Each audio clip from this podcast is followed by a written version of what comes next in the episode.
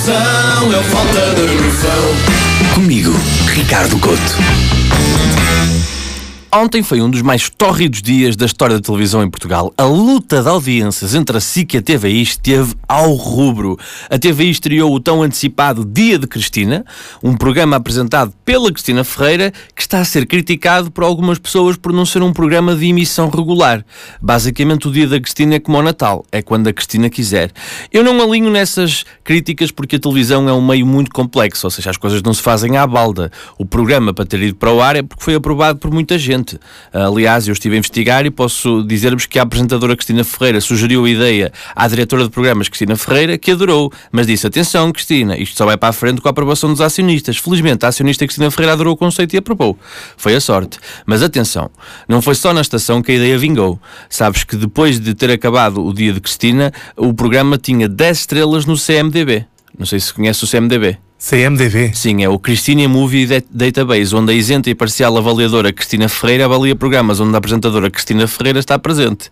Pá, eu gostei do programa, mas não dava para já 10 estrelas. Porque notava-se que a Cristina estava numa casa nova. Isto porquê? Porque o estúdio estava muito vazio. Tinha assim meia dúzia, meia dúzia de coisas penduradas, nada de especial. Pá, não deu para ver uh, tudo, porque o programa só durou só 9 horas, mas eu acho que ela dormiu lá no meio. Eu acho que ela dormiu lá no meio em cima de um colchão e com meia dúzia de caixas à volta. Porque ela tem mudanças, nota-se, nota-se que ainda está à espera da mobília. Sabemos bem como é a malta das entregas. Mandam aquela mensagem a dizer: Olha, uh, por favor, fique em casa, porque faremos a entrega entre as 9 da manhã e o nascimento do seu segundo neto. O cenário do dia da Cristina era tão grande que mais valia já fazer a semana da Cristina tudo lá dentro. Contudo, o que mais gostei desta guerra de audiências foi espreitar a SIC, confesso, porque se dúvidas havia que a Cristina Ferreira é omnipresente, esqueçam-nas. Uma pessoa ligava à SIC e sentia uma presença. Ela não estava lá, mas era como se estivesse. Estava tudo diferente, os apresentadores estavam a dar tudo, os convidados tinham histórias inacreditáveis. Mesmo que ninguém dissesse, tresandava a Cristina.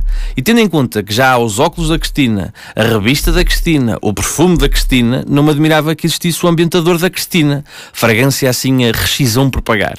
Assim que ganhou em termos de convidados, na minha opinião, porque a Tininha levou o Jorge Jesus e tentou de tudo para o homem chorar. Mostrou vídeos de amigos, vídeos da família, puxou ao máximo a adoração que ele tinha no Brasil, as dificuldades que ele passou fora do país, mas ali o JJ ficou firme.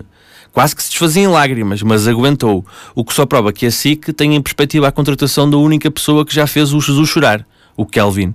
Para combater a entrevista ao Jesus, a SIC pôs a carne toda no assador.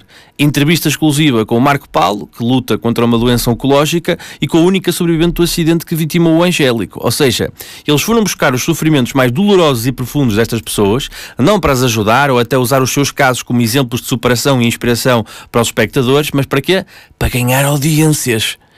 Eu aposto, aposto contigo, Ricardo Lamar, quando tu quiseres, que eles tinham lá o Zé Figueiras todo amarrado, e se as coisas corressem muito mal, o mandavam de uma escada abaixo só para ter mais uma história trágica. Acredita, acredita em mim.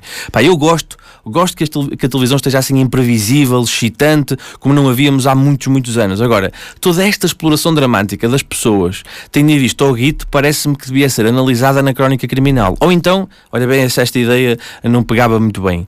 Um novo espaço de análise comportamental. E podia ser apresentado por mim, Ricardo Couto. E já tem o nome. Adivinhas? Qual é o nome? Falta de noção. Falta de noção.